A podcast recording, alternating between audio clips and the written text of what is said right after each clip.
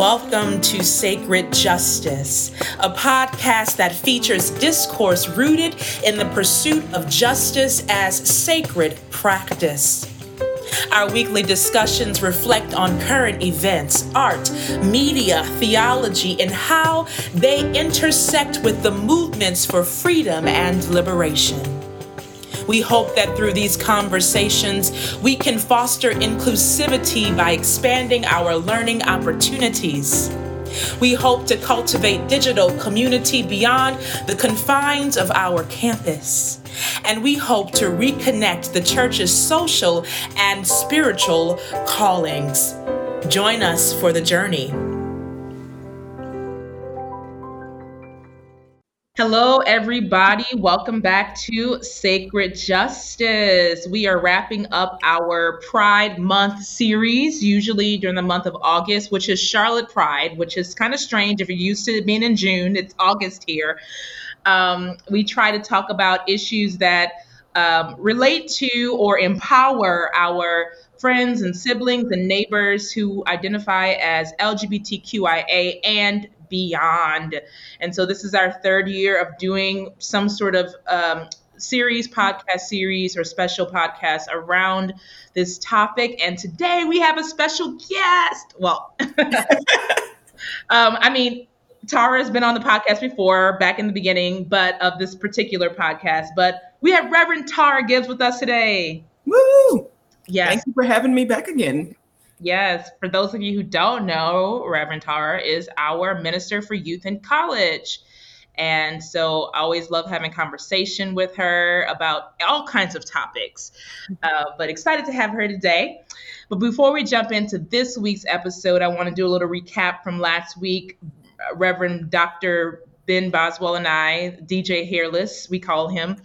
Um, we we talked a little bit about a bunch of array of topics. I mean, just kind of sitting with everything that's happening in the world, from what's going on in Afghanistan to what's happening in Haiti to what's happening right here on our own soil. So that episode was kind of a hodgepodge of what I call joys and concerns.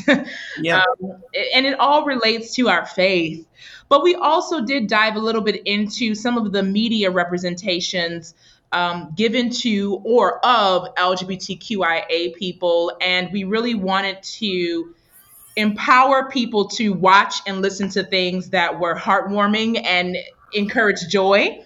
Not that, you know, pain or not learning about what some of the more painful moments have been in that particular history isn't helpful, but we are particularly reflecting on that Netflix documentary called Pray Away that mm. kind of goes through people who are ex, uh, who have come out of the um, conversion therapy movement.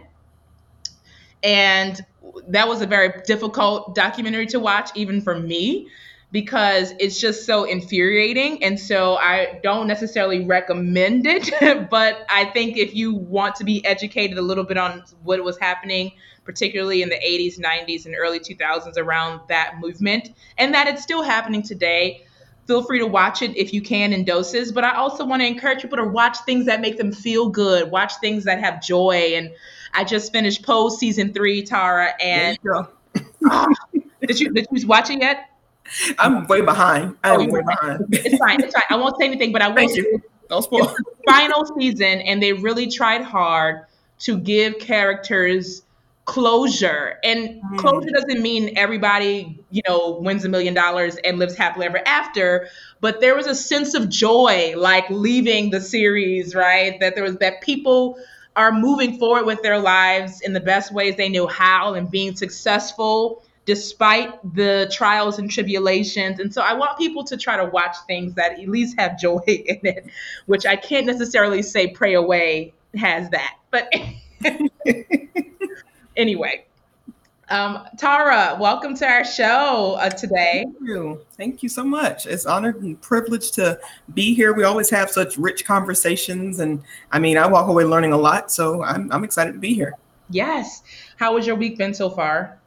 You know what? My weekend was amazing. Um, I shared with you, I think, a little earlier that um, a group of friends and I, uh, I'm a geek, self-proclaimed geek, and we just had a, a geek-tastic weekend full of all the geeky things we enjoy from anime to video games to cosplay to just arts and crafts. We we found ways to bring some joy into our lives amidst all that's happening right now, basically.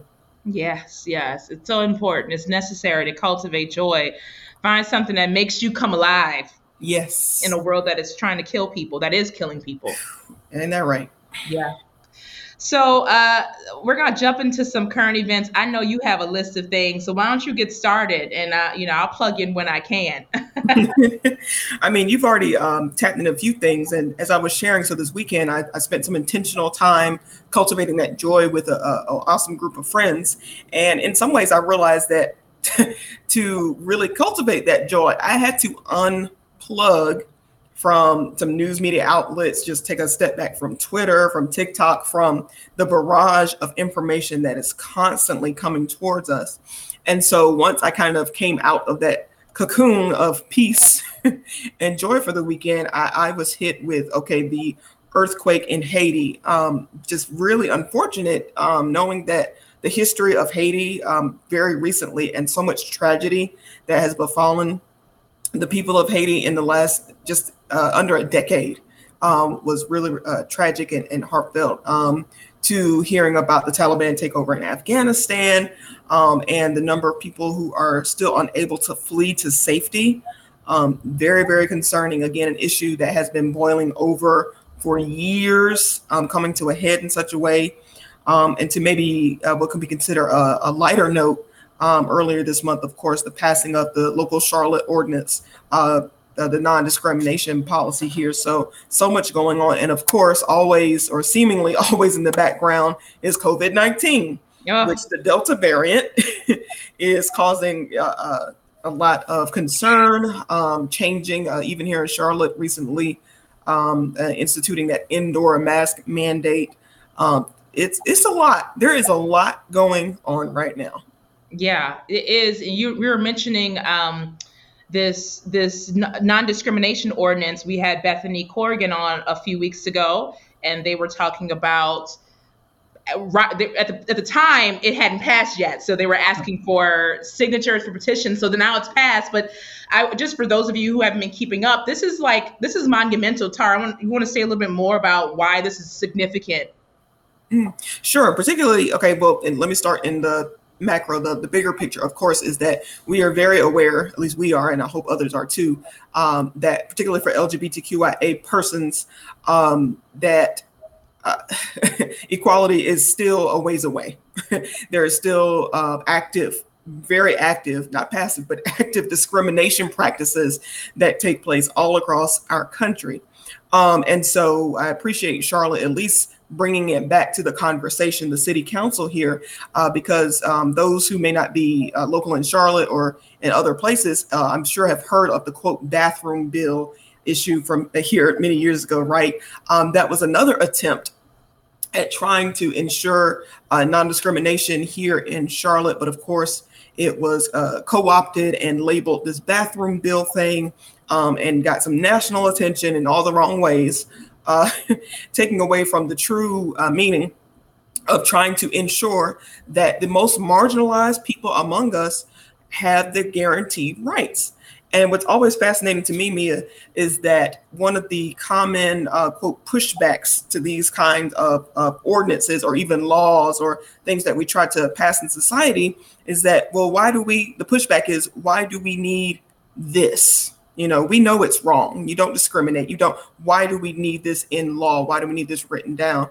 And it reminds me of the case I was trying to make a few weeks ago in my sermon um, that was titled um, Make the Call. Like, we have to be clear about these things. Again, this in a world where this discrimination is still very active, where personally, I'm, I'm sure you have um, know people to me and myself, know people who have faced discrimination, abuse, violence, um, whether it's uh, physical violence or just the violence of society from um, people who are without housing or without the access to health care that they need. We have to be very clear, um, Christian and non Christian, to make the call and say this will not be tolerated, right? And that we are looking out for the most oppressed and marginalized among us. So I applaud the uh, Charlotte City Council for um, not letting this issue go so easily mm-hmm. and hopefully praying that our city ordinance will become that goes into effect October 1st, I believe, uh, will set the example that, that, we need to make sure the protections are in place at the federal level because that's been the big fight. Yeah, yeah, absolutely. Yeah, I'm, I'm glad that that got passed, and it, you know it's always baby steps in in directions. And I was talking to my mentor last weekend, and he was saying we have to celebrate the small things because if we always are just kind of do going toward the big goal, we're going to be overwhelmed. Mm-hmm. It's going to lead to depressive, you know, episodes. It's going to be lead to anxiety. But when we can celebrate the little small steps, this this non-discriminatory um, ordinance is a small step in the right direction. So mm-hmm. I'm happy for that here in Charlotte. It's, it's long overdue. So my uh, current event is a, a little. Uh, funny to me, but not really. Um, the FAA proposes more than $500,000 in new fines against unruly airline passengers. Now, for those of you who've been following the news over the past couple of weeks, there have been a lot of issues happening mid-air. And I've been, I, I guess I've flown a couple of times this year. I flew May, June, and July and there was just this element of anxiety like i hope don't nobody cut up on this flight like I don't want to be the one. Like, please, just not. Please, just everybody act. Everybody act right. Wear your mask. Don't. But people have been acting up. I mean, I just saw a video from the, an airport a couple of days ago. I think people were fighting because the flight was delayed. Then there's there was this story last week or two weeks ago where they had to duct tape a person to the seat in an, on an airplane because they were threatening to harm a flight attendant or something. Wow, wow. It, I mean, it's just got out of hand, and so now there's people saying they should stop selling alcohol on these flights. And some of these mm-hmm. things are induced by people's consumption. Um, I, I, don't know. I also just think that we are in a place right now in our country, in our world, but particularly our country, where um, I, I heard somebody refer to it as a mass psychosis. Mm-hmm. There is a mental we we are as a as a nation suffering a mental illness as a collective nation, not individually, though people are and always have, but um, there's this this thing that's happening and COVID just kind of exacerbated it, right? People are coming out of this, although we're not out of it really. We're actually going back in deeper. But people are coming out of the past year and a half just like their minds are are people are not well. Yeah. yeah. The people are not well. yeah. It's it's really unfortunate. I um I'm newer to that term that mass psychosis being applied to now, but it, it makes a lot of sense. Um, in so many ways, we are see, seeing people, I believe, react um, to so much of pressures and traumas and things that are happening, and similar um, to to children, right? To those who are maybe not fully uh, mentally developed.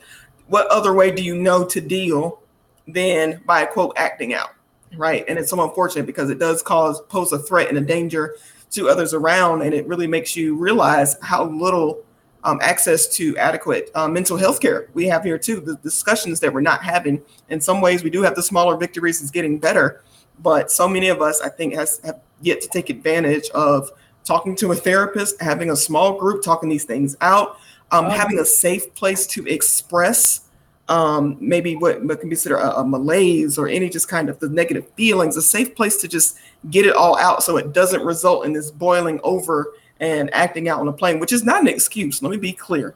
Yeah. I can't help but be reminded of how my mama and grandmama taught me too. You know, you need to act like you got some sense. Yeah.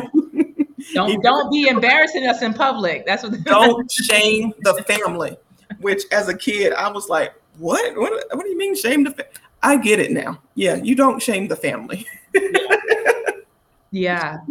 There there's something about even the way this has shown up, I feel like in church life, and not just mm-hmm. Myers Park Baptist, but in from what I hear from colleagues and friends, um, you know, people have really uh, been isolated and they have been and they have not been as attentive to how covid has affected them mentally or emotionally as we might want them to be. I know I have a therapist and I go regularly. I mean, my girl, she, you know, she she she gets me together. There's mm-hmm. something about having um, not just having a small group or a yes circle, but there's something about having somebody to talk to who is removed yes. from uh, your direct situation that is very key in dealing with whatever it is that you're dealing with, right? So if you're just going to go to the same people who are going to empower your negative behaviors or your rude behaviors or your acting out, then that's not really helpful. Mm-hmm, mm-hmm. But yeah. I think you're right. We definitely have seen this in in churches, and again, beyond just Myers Park Baptist. But I think for those who maybe regularly attend church or see the church as some kind of place of comfort, with so much going on, quote, outside of the church, they don't know which way to direct that frustration. And as um, you know, people in leadership in a church, it comes to us a yeah. lot.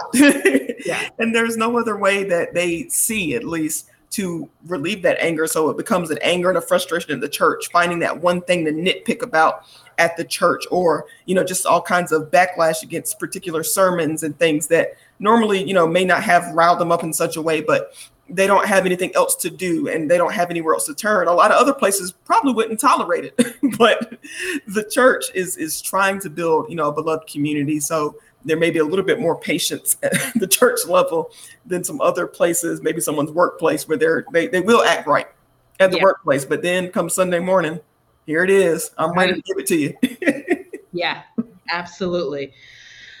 So I, you know, I, I do, I am thinking deeply about that, and I, I recommend for those of you who are, um, are YouTube people to type in mass psychosis. There was a video done. I'm gonna try to find it while I'm, I'm telling you about it, but it's so powerful to watch how it was done. Mm. By the Academy of Ideas. So you type in mass psychosis by the Academy of Ideas, and it's how an entire population becomes mentally ill and it is so poignant and i recommend people just to sit with it. I mean they're calling out things like our addiction to our phones and how mm-hmm. media is controlling us. And and so it's it's you know go watch it. Excellent. Thank you for sharing that. Yes i definitely will. Yes. So today we're jumping in. We're jumping into our closing conversation about helpful resources to think theologically or spiritually or even just culturally about LGBTQIA issues, issues that affect that community in particular, but who that affect all of us because this is we're intersectional people, intersectional beings. And so, uh, two years ago, when Reverend Ben and I sat down, we talked about uh, three books in particular: Rainbow Theology by Patrick Cheng. We talked about Queer Theology by Linn Tonstad, and we talked about um, our Lives Matter, a womanist theology, womanist queer theology by Pamela Lightsey. I think that's the title. Um, and it was a fruitful conversation. And so I asked Reverend Tars, you know, do you have anything in addition to that that you would like to share, things that you have read or media, anything that can help people who are journeying with their journeying with through knowledge, wanting to know more, but also people who might be journeying through gender identity you know, gender expression, trying to figure out who they are and wanting resources to help them out. Sure. No, and I think it's very much needed. Um, I'm so grateful that we're at a place now that we're having the conversations a little bit more openly. Um, but now is the time, I, as an educator in my heart, I'm always about, um, and a lifelong learner, you know, self self proclaimed. um, I'm always about what what else can I get? What else can I learn? How can I do better? Right. And I, I believe a big portion of that comes from knowledge and resources. So I'm glad we're having this conversation and building upon these already excellent resources um, that were shared in a previous um, discussion. So I always kind of start with, okay, what helped me? Right. It's one thing to just jump to the latest best-selling academic title or work or New York Times bestseller, but I, I like to get really personal and say, okay, what was it that I read that I viewed that kind of really touched me in a way and allow me to share this too that I, I, try to remind people that I haven't always been here. It is a journey. It is to, to be open and affirming and, and reconciling that with my faith and recognizing that it wasn't necessarily a reconciling that needed to happen, but I needed to unlearn some embedded theologies that I had in my mind. So I'm always asking that question what helped me? Right. Um, so I wanted to share a few things. The first was I had to realize that I had to start again with what I already believed and thought, not just about sexual um, orientation or identity or attraction, but I had to start with what I thought about sex and gender. Start there, right? Mm-hmm. So, one wonderful and very accessible resource is genderbread.org. So, instead of uh, uh, ginger bread, it's genderbread, G E N D E R bread, B R E A D dot org. Um, and there's a wonderful, wonderful graphic that I've used num- numerous times and uh, helped me to be clear on the differences between identity and expression and um, sexual uh, expression, sexual orientation, um, and just get the language right because language we know is so so important and it's a wonderful little graphic with a little ginger gender gingerbread person um, and talks about those differences and just to get it clear in your head because again so many people have so many arguments about this or for that and whatever and don't have it clear in their mind what they're saying. So i encourage anyone to just make sure start there. You know if you're really trying to understand start there and get an understanding of what you're saying what words mean. Um, i love um, Crissle from uh, the Read podcast always says words mean things. I love her too. words means things, and every time I'm nodding along, like she can see me, like yes, they do. yes. So yes, I uh, were you familiar with Genderbread with the Genderbread? I think um, one of the partners we do Identiversity. I think they use it. That's the, the figure where they have like the brain circled and the heart circled, yes. and the, yeah, I feel like they use that from that Right. Yes, yes. It is so it's it's it's cute, but it is very it's simple. Again, it's so accessible to just it's something I can use with uh, children.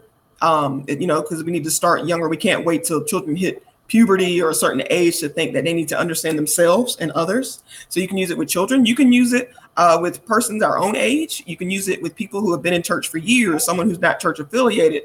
Um, you can use it with the senior citizen who you know may think that this is all new new language and i don't know and it doesn't make sense you can, it's so accessible and i just encourage anyone just to google gender bread mm-hmm. and look at that image and it's, it's just a wonderful resource so that helped me start again those conversations and understanding the language around sex sexuality gender attraction um, i also uh, found um, a classic classic resource that I came upon many years after it was written, but still bless me was um, Dr. Kelly Brown Douglas's uh, one of her most popular works, "Sexuality and the Black Church." Right, as someone who was raised, reared, uh, uh, and and still participate heavily in the Black Church, this book was phenomenal, um, and I appreciate, especially I, I want to say it's part one where Dr.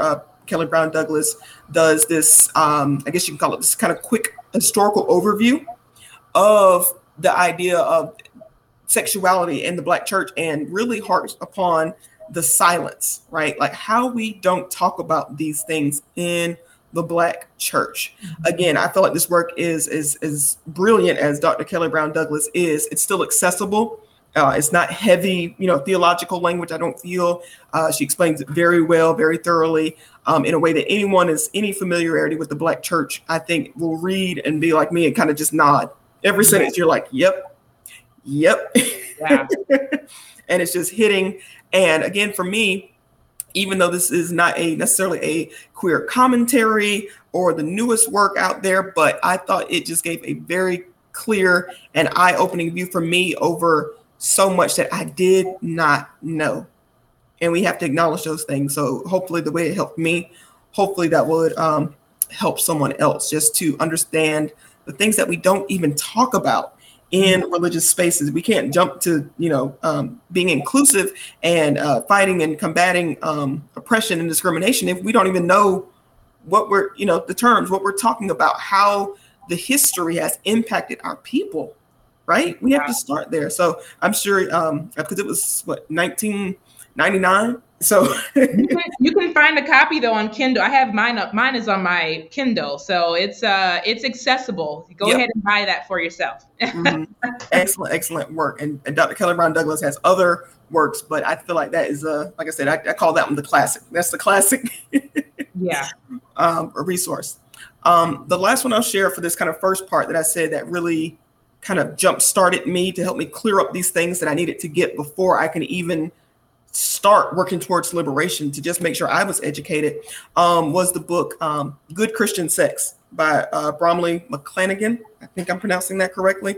Now, that was a nice controversial book when it came out just a few years ago, too. Because, I mean, just look at the title Good Christian Sex, yes. right? Another um, very accessible book. I felt like um, I believe at the time um, Bromleigh McCleneghan was just finishing up seminary. Um, but what I loved about that book is that it helped me understand and examine purity culture, that shame and the guilt that we tie to sex in the church space.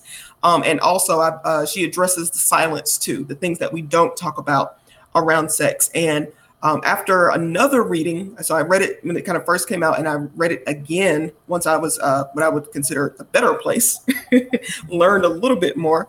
Um, I really latched on to what I um, kept in my heart as like my personal ethic around sex. So again, taking we're not even talking about the diversity, the wonderful, beautiful diversity of, of sexualities, but just the idea of sex in the church. Mm-hmm. Um, it helped me latch on to this ethic and idea that even in the realm of sexual activity, we must be good neighbors to one another. Mm-hmm. And so that has become a big part of my sexual ethics. So it's not just about what you do and don't do. You know, it's really this helps me address so many of the questions around sex is are you being a good neighbor in your sexual life? Are you being a good neighbor? Right. So are you being a good neighbor if you are concerned with two or more consenting adults are doing in the bedroom, right? If you make that your focus, when you really need to question those who are not being good neighbors, who are harming those who have not consented to mm. sexual activity, right? Are you being a good neighbor to engage in sexual activity with someone who you know has deeper feelings for you than what you may have for them? Mm. Right? are you being a, a, good neighbor? So it, it just really it works for me. yeah to ask that question are you being a good neighbor were you familiar it looked like you were writing that one down I was writing it down. I have not I have not heard of that. But what, what when you were talking, I was thinking about sexuality mm-hmm. in general and how I've been working to help others expand what they think we mean by that word. Yeah. So yeah. when you were saying sexuality, like take, taking out the diversity, but just dealing with human sexuality as it's as a thing itself, right? Um, I, I feel that we don't have those discussions about how sexuality is connected to creativity and the things we can be a sexual being without another person.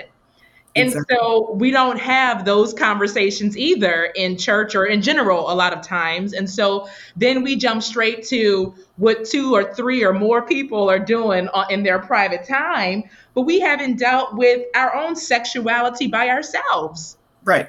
Who is Mia as a sexual being by herself, not mm-hmm. connected to somebody else? Right, and not explicitly connected to your activities. Yeah. Right. What does it mean to be uh, created in the image of God? God didn't, you know, set sexual uh, identity or anything aside, and then it's something we pick up at age what, fourteen or fifteen. Yeah. It's part of who we are, and the more we address and deal with self, then we can be again, to my personal ethic, we can begin to be better neighbors to others. Right, because unfortunately, that's what led so much to the um, purity culture, right? That shame and the guilt that's associated with sex. How silly is it to think about, um, you know, that there's no, you know, you're not to quote quote, you're not supposed to have sex until a certain age or point in your life, and then as soon as you get quote married, you're supposed to know everything now. It just yeah. fall. It doesn't fall out the sky. It does not. yeah. The instruction manual does not fall out the sky, right? Yeah. So again, are you being a good neighbor if you're so focused on your own pleasure and sexuality and ignoring someone that you've dedicated, you know, supposedly your life to, to be your partner with? Are you being a good neighbor if you're not focused on their pleasure and affirming their sexuality as well? Yeah. And, yes. Yeah. Well, I'm gonna have to go get that one. Good Christian sex sounds interesting. Something I want to read. Yes. So. You'll know it's good because you can read the um, Amazon reviews from people who didn't even read the book. And okay. your first thing is, oh my gosh, you can't have those three words in one sentence. Good, Christian, and sex. It can't. No such thing. I mean, oh my God, I I don't want to be Christian, and if I can't have that in the same sentence, okay. What? I always I'll have to fight that kind of urge as I kind of see those little reviews, and I, I want to write down. You need to read this, man. This is for yes. you. this, yeah. this is for you. So uh, I'd love to have some further discussion once you get a chance to uh, to read it again. It just is again just an accessible book. Uh, she shares a lot of her like kind of personal stories um, and experiences and her own evolution in a sense. And I think that is leads me kind of to my next part about what what helps me, what challenges me um, as we work towards queer liber, uh, queer liberation in ministry. Um, just hearing stories and reading stories and sharing with one another, um, humanizing it in a sense. There's one level of the academic, right? The the books, the theories, the ideas, the theologies, right? To think about, and those are good, but we have to remember to bring that down sometimes too. Like um, as you've kind of mentioned earlier, we're talking about people's lives here, mm-hmm. actual people's lives, not some ethereal idea that's out there. We're talking about the everyday person, people we work with, people we ride the bus next to, people in our own households, in our families, ourselves. Mm-hmm. So you know, sharing these stories and talking to people is another great way. It's not necessarily a resource to share, but it's just a reminder of this is another great way to get information and to move towards that liberation is to remember that this is about people and not just strangers, but people that ourselves and in our own lives. Yeah, yes, so. indeed, indeed. Mm-hmm. So, are there, so when you're talking about queer liberation in ministry, is there something specific to, you know, affirming ministry or affirming culture that you feel like is necessary for both people who identify and others to be reading or watching, learning mm-hmm. from? Sure. Yeah, I'll share one um, another book that's more uh, recent. Um, is by Reverend uh, Mihee Kim-Kort, Outside the Lines How Embracing Queerness Will Transform Your Faith. Mm-hmm. I think that's an accessible work that um, from someone who's a scholar. Uh, but again, it's very accessible, but I think is much needed for both persons who may identify as queer, trying to reconcile some things in their mind, but also from someone who may not identify as queer, just trying to get a better understanding. Um, so again, I'm not too big on pushing a lot of theological heavy books. We can we can find the academic stuff, but what I love that Reverend um, Kim-Kort does um, again is share some stories but take ties it with scripture, ties those theological concepts in in a way that's easy to understand with some really concrete examples. And to your point, it's very necessary because similar to so many other isms, uh, sexism, uh, racism, you don't have to identify as a certain person to to experience that, right? So you can be very much queer and still internalize a lot a lot of homophobia, transphobia, right? A lot of anti-queerness within oneself. And that's probably one of the most heartbreaking things is for someone to try to reconcile within themselves, like this is my identity, but then they're also saying, but that means God doesn't love me. Mm. That means I'm not in the image of God. That means something's wrong with me, right? So I think this is a really great book, Outside the Lines um, to speak to anyone, um, and, when, and no matter where they are in their journey, to see yourselves as sacred, as beautiful, as whole, as a child of God, fashioned in the image of God. Um, so that's another resource that I really um, appreciate for anyone that they may be in their journey. Mm-hmm. Yeah, yeah, and I think it's important for those of us who don't identify to be reading this stuff because we cannot fully be in community mm-hmm. and be family and be supportive if we're just sort of like going with the flow without deeper interrogation to ground us. Um, I, you know, one of the things that I always have been critical of, of of liberals and progressive Christians is that we have very weak foundations. Mm-hmm. Um, uh, you know, uh, some of our counterparts, some of the more conservative people, they're going to rattle off the Bible verses like this. they're going to they're going to have a million different resources telling you why X, Y, and Z is wrong and you're going to hell. And then we show up and we're like, you know, we just love, Jesus said love, which is important. Yes. But we need to have resources to ground us to be able to there may be a kid out there who's saying well i just i'm struggling right now. Is there something i can read besides jesus love? Right? Right. Is there something concrete something i can go to to help me wrestle with this? And so i think it's important for all of us to be reading this material not just somebody who identifies as queer or lesbian or gay transgender the myriad of identities but to be able to engage because all of this is connected. It's all connected Mm-hmm. Exactly. So I also think, um, and I think uh, Reverend Kim-Kort does this some in the book too, to talk about um, what are I love that this is the question to ask is what are you missing out by not seeing the queerness of God?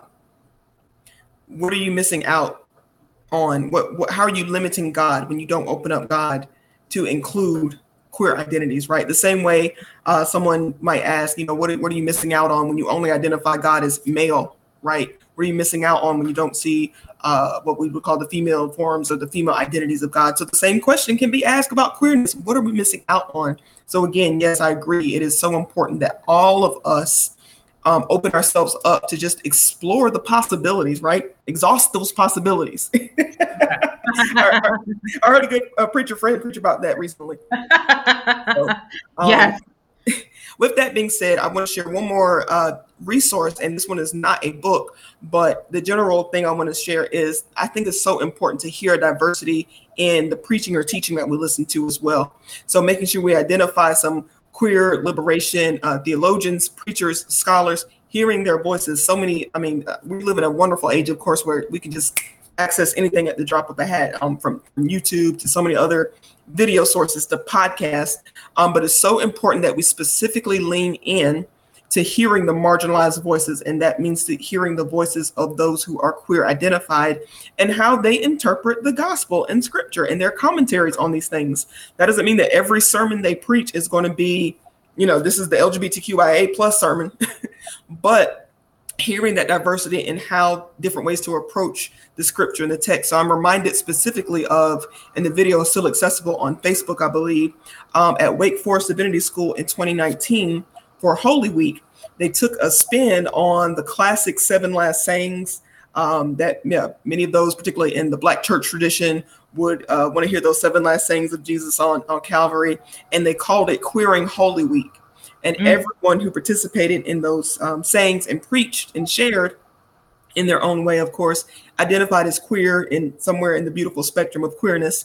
And I mean, just the diversity, even amongst those seven, right? And I'm not talking about just ethnic diversity or vis- what we would call some visual things of diversity, but just their minds and their approach and their presentation and the thought provoking nature. It was beautiful in ways that we need to embrace and hear because yeah. we limit ourselves when we listen to one voice, one view, yeah, one church, one preacher. We limit ourselves. Um, so that being said, another in that same vein, because that's from 2019, is right here in Charlotte is the Freedom Center for Justice, which I love. Bishop Tonyia Rawls. I mean, just wonderful uh, organization. And they do a conference every year called Liberating Theologies. It's coming up again um, in the in September, I believe. And they try to make it accessible to anyone, any price range. And they intentionally uh, uh, invite speakers and guests, of course, from a diverse set of thoughts uh, around theology. So, Black liberation theology, queer theology, uh, trans person, I don't know what you can just call it trans theology, uh, but just so much diversity and the voices and the language and hearing these. I mean, it's just, it's so insightful. I love going. I've been two years in a row. I registered to make sure I didn't miss out for this year, even though it's virtual. Um, That's so where I saw um, Pamela Lightsey the for the yeah. first time. Yeah. Mm-hmm, mm-hmm. Uh, Dr. Kelly Brown Douglas was there last year or the year before. Yeah. Uh, Reverend Dr. Uh, Emilie Townes uh, yeah. presents. Um, I was introduced to a, a um, I don't want to say just budding theologian because I don't want to uh, disrespect them, um, but uh, someone that was newer for me was Jay Mai, who was finishing up seminary at Wake Forest. I did a presentation on a theyology and just I, uh, wrestling with the non non-binary nature of God and what we were missing out on by not naming that nature in God. And it was just, I mean, it again, I'm still growing, I'm still learning, and that's something that really touched me in a deep way. So all that to say that last resource I, I'll share is that we have to make sure we're opening ourselves, no matter who you are, to the fullness of God by listening to the fullness of God's creation and that means a diversity of voices. Yeah, thank you for that. The fullness of God's creation. Mm-hmm. Woo. Well, I do hope that this has been helpful for those of you who have been asking for resources and interested in resources. There's so much, and we're only naming a few of the things that Reverend Tara has read, a few things that I have read, but there is so much more and so much more to listen to. I love Reverend um, Bishop Yvette Flunder. Yes. Hearing her preach. You want to look her up online. Um, you know, there's just there's so many people out there who are doing excellent work, and so please tune in to that stuff. Uh, email me if you have questions, if you want more information. I'm going to try to put all these titles that Tara mentioned in the podcast notes so that you can go and look things up and find them. So, yeah, very, very rich conversation. But yeah, there's so many um, voices and thought leaders that, I mean, um, from the highest academic scholar, you know, echelon to again just a, a first year seminary student who yeah. is is thinking outside the box and and trying to um, create this this idea of community by listening to all voices and coming at scripture from so many different perspectives is it's a wonderful world out there of resources and information. We just gotta just do it. Find something. Right. Watch something, read something, listening, listen to something. That's right. Well, this has been fruitful. Y'all know where to find us. Um, we'll be back soon with some new themes and topics and some special guests that are coming our way in the fall. So Stay tuned and have a great rest of your summer. Thanks, Tara. Thank you all. Everyone have a great day. Friends, that was our episode this week. As always, please email your questions and your suggestions to Reverend Mia McLean at mmcclain at myersparkbaptist.org. Until next time, take care. This is Sacred Justice.